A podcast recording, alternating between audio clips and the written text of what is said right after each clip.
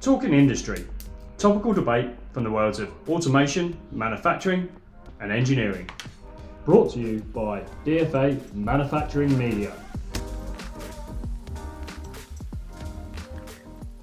Hello and welcome to another Talking Industry podcast. My name is Aaron Blutstein and I'm managing editor for Smart Futures Portal, Plant and Works Engineering, and Hydraulics and Pneumatics magazines. I'm joined today by Marcus Pont, CEO and co-founder of Domin. Marcus Pont is an expert in mechanical engineering, focusing on high performance hydraulic valves and systems.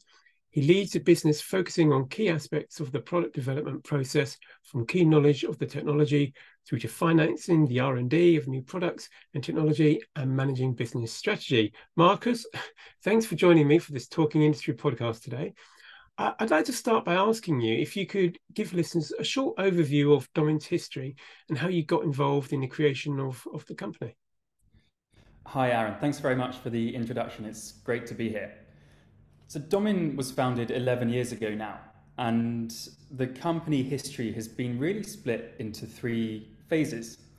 We launched the company with a vision to bring transformational change to an industry knowing that we could use technology to radically change the way things are done. In the beginning, we focused really around developing ideas and exploring what was possible using modern technologies such as metal 3D printing, high performance control, modern electronics, and trying to find the best place to put this. We found that hydraulics was an industry that was really ready for change. And so we built on that foundation to develop products that could bring transformational change to that industry.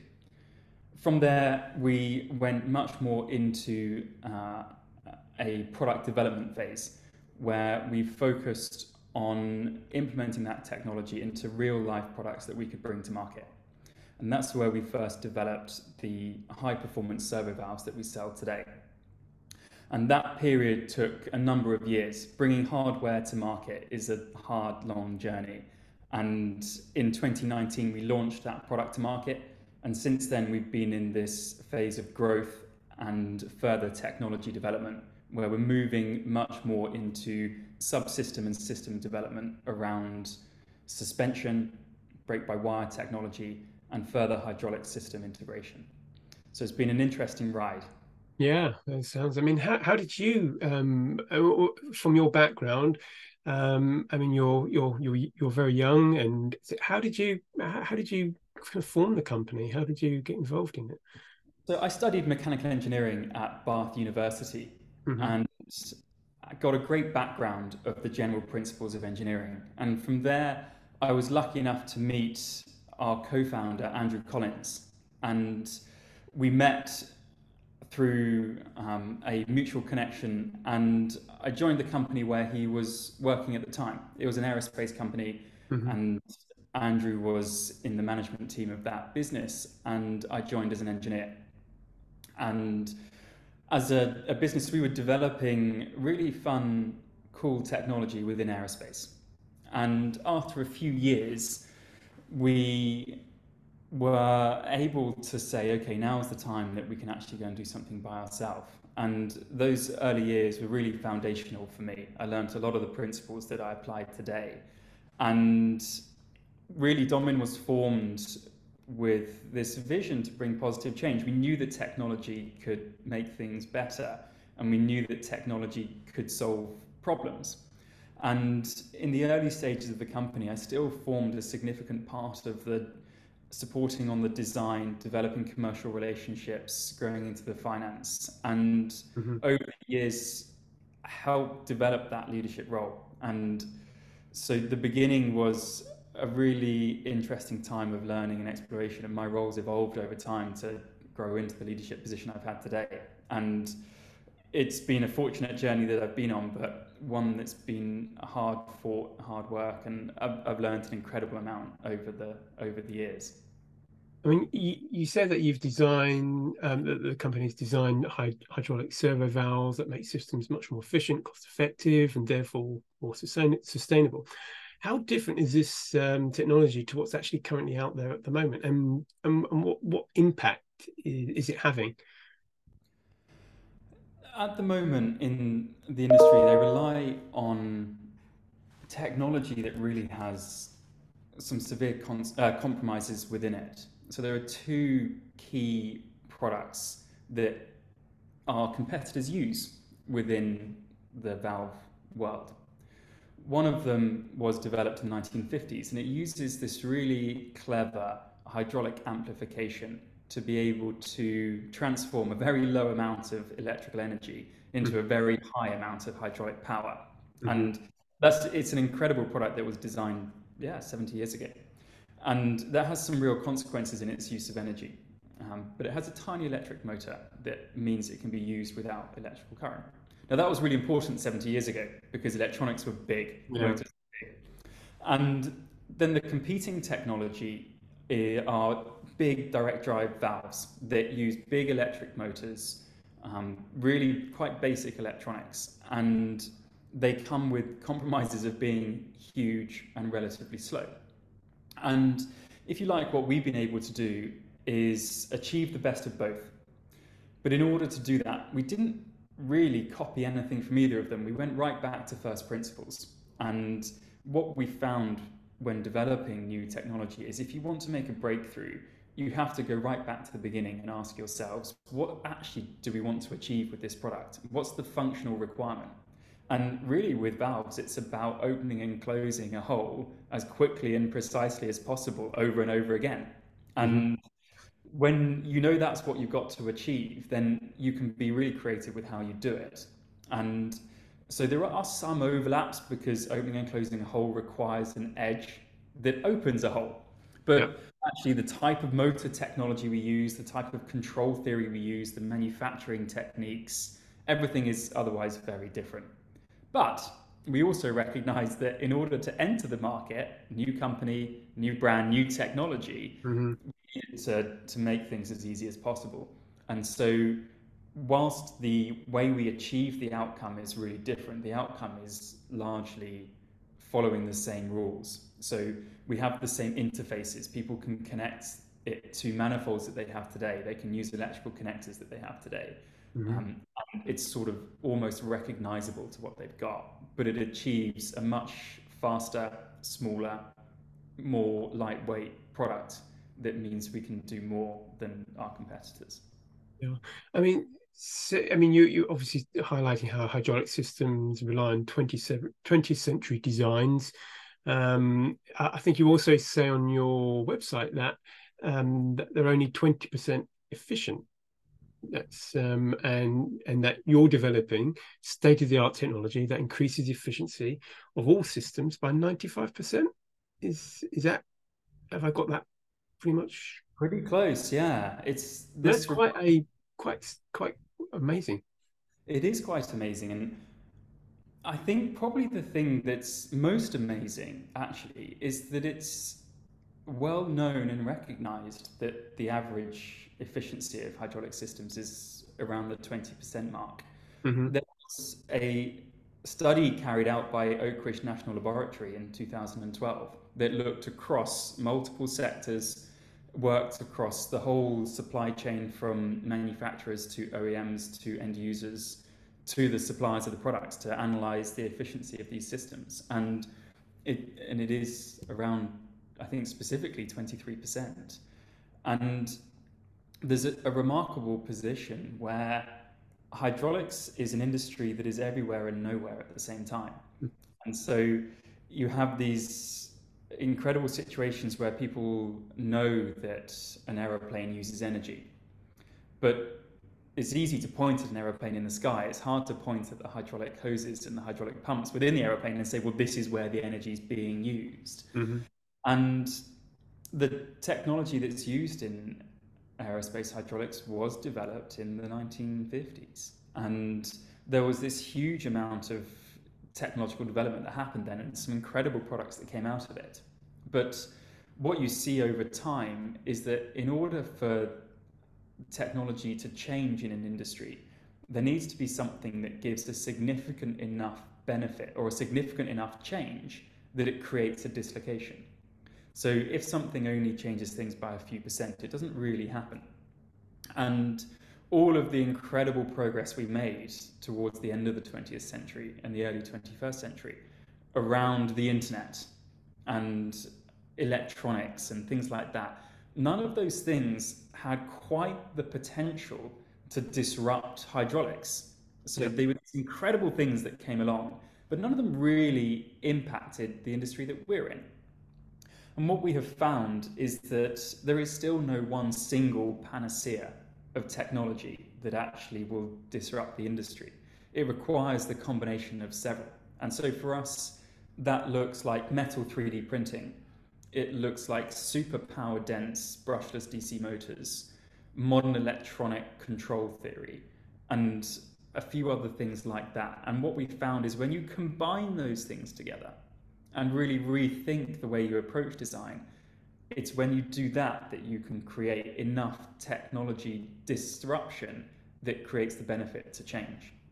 Without any one of those things, you wouldn't quite achieve it. But it's by doing all of those that we can make this big change. It, it almost seems like, um, I mean, when you look at a lot of um, uh, systems and, and products in the market, uh, not just in hydraulics, but across across the board, most of them tend to be focused around software development.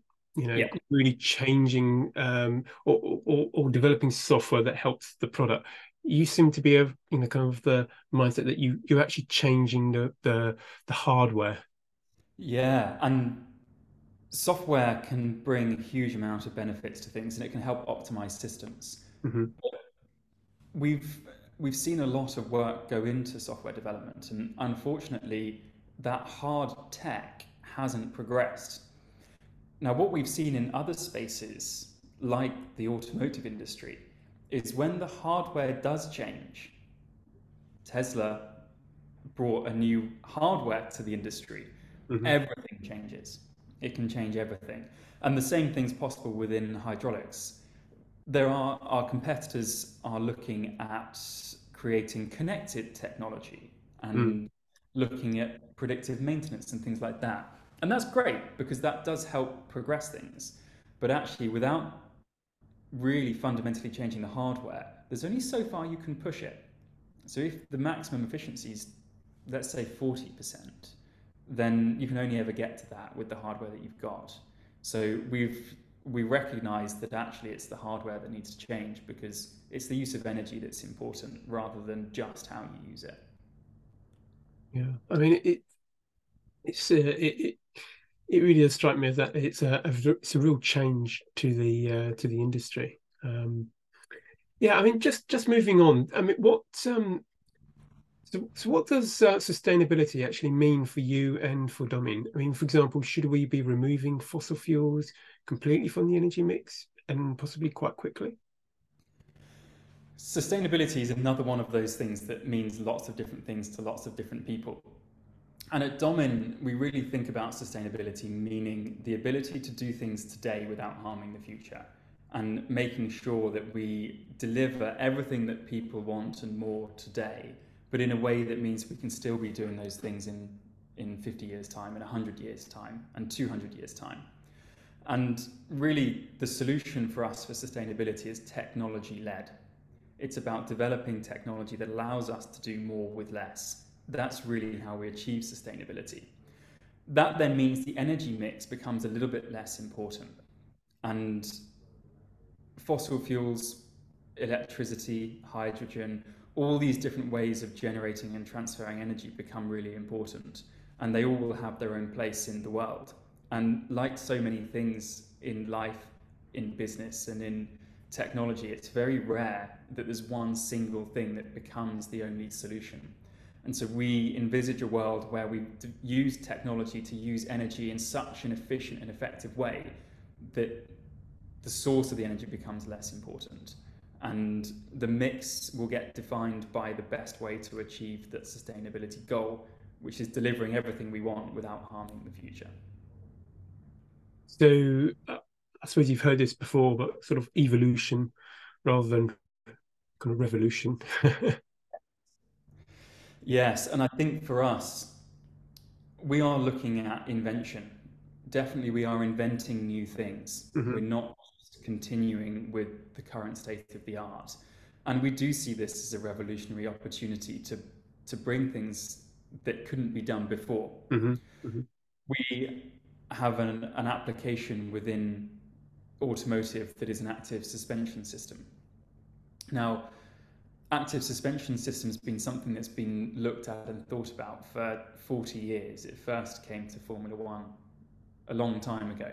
And by using the really high speed control of hydraulic oil that we have and the efficient use of energy within a hydraulic system, we're able to use hydraulics in an active suspension technology that just was never possible before. Mm-hmm.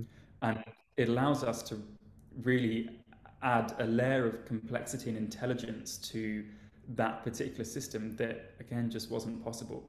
So instead of now having a, a car that will drive around and react to the road that it is driving along, we now have the ability to be proactive and make choices about what we do with the suspension so that it can behave in whatever way it is that the driver wants it to behave. And these things just weren't possible before, largely because of the cost and energy use within hydraulics. Would you say this is the direction of travel for the industry? The industry knows that it needs to progress its use of energy and its intelligence. Mm-hmm. And we see a lot of our competitors looking at adding intelligence to their technology, looking at predictive maintenance, looking at being able to understand how things are used so that they can be designed more effectively. And we also see the whole industry looking to try and address its use of energy. Mm-hmm. Without doubt, there's a collective push to progress how we do these things. But I think for Domin, we're the only ones that have the answer for the next 10 to 20 years. And the, the technology that we've developed, the revolution that we've brought into, into motion, is the one that we think is going to stick. And in the end, we'll start to see that we create the settled technology of the future and that the Domin style valves and systems will be ones that are adopted across the industry. You must be quite excited about all this. An incredible, incredibly exciting time. And we just spoke through this morning with the company about our growth plans over the next year, and mm. we're going to more than double in the next 12 months in size. And that's an incredibly exciting time. It has all the challenges that come with growth, but there aren't many places within the industry that we're in, or even within hardware engineering, that are looking to grow 100% year on year in employee size and revenue and opportunity.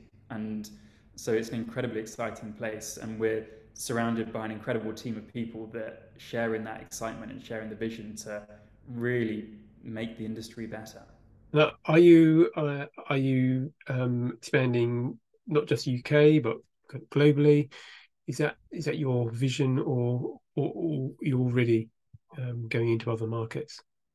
So we're really a global company. The industry is global, and the the application of our technology goes all across the world. We we operate today in every region of the world. We have the majority of our revenue and our customers are outside the UK already. And so we've taken an international first approach, knowing that this industry is huge. The cars that are developed in Germany, that are developed in America, um, we have to look globally. And so we've been successful in entering lots of different markets already, and indeed lots of different sectors as well. And it's something that we pride ourselves on at Domin is our ability to engage with a really wide variety of people across the globe and deliver the solutions that they need and want to do things the way that they need to be done. Are there any other developments that's that are taking place at Domin at the moment, or that you can share with uh, with listeners? or is it? yeah, that's the real question, isn't it? That we can share probably the, the most exciting ones that we can talk about publicly at the moment is looking to progress not from just the control of fluid that's already had the energy generated within it, but really moving into a world where we're the ones that are generating the pressure, generating the flow as well. Mm-hmm. And that's about combining this really high speed hydraulic control with the energy generation of hydraulic pumps. And it's when we combine those things together into these little micro power packs is where the development becomes the next level of complexity and the next level of value add. And that's really where actually that energy efficiency increases at double digit percentages. And the best application of those technologies today are within brake by wire systems, where we have completely distributed brake by wire systems that are electrically signaled, electrically controlled, but hydraulically actuated at source. And so it's a decentralized hydraulic system that it allows and promotes electrification, but also provides the response and the power that's needed within braking systems. And then the same thing within active suspension, where we have distributed control, but it's electrically signaled, electrically powered, but again, hydraulically actuated, which brings all the benefits of hydraulics with sort of none of the downsides. Well, I think there's quite a lot to be um, uh, to be referring to Domin for in the future. Unfortunately, time is running out, so I'd just like to ask one final question. Um, it's obviously it seems that Domin is disrupting the hydraulics industry, but where do you hope the company will be in five years' time, and and where do you think the industry will be?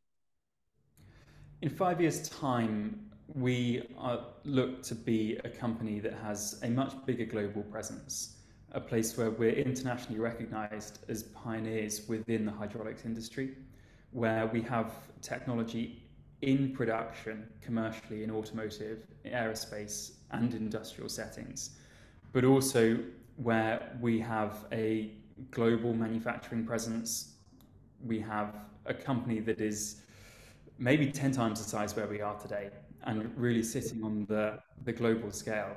And the industry, I think, is going to follow suit. I think the industry recognizes that it needs to change and it's going to be looking to companies like ours to lead the way. Well, uh, that's great, Marcus. Um, thanks so much for your time and good luck with all your projects. Thanks so much, Aaron. Really appreciate the opportunity to discuss with you.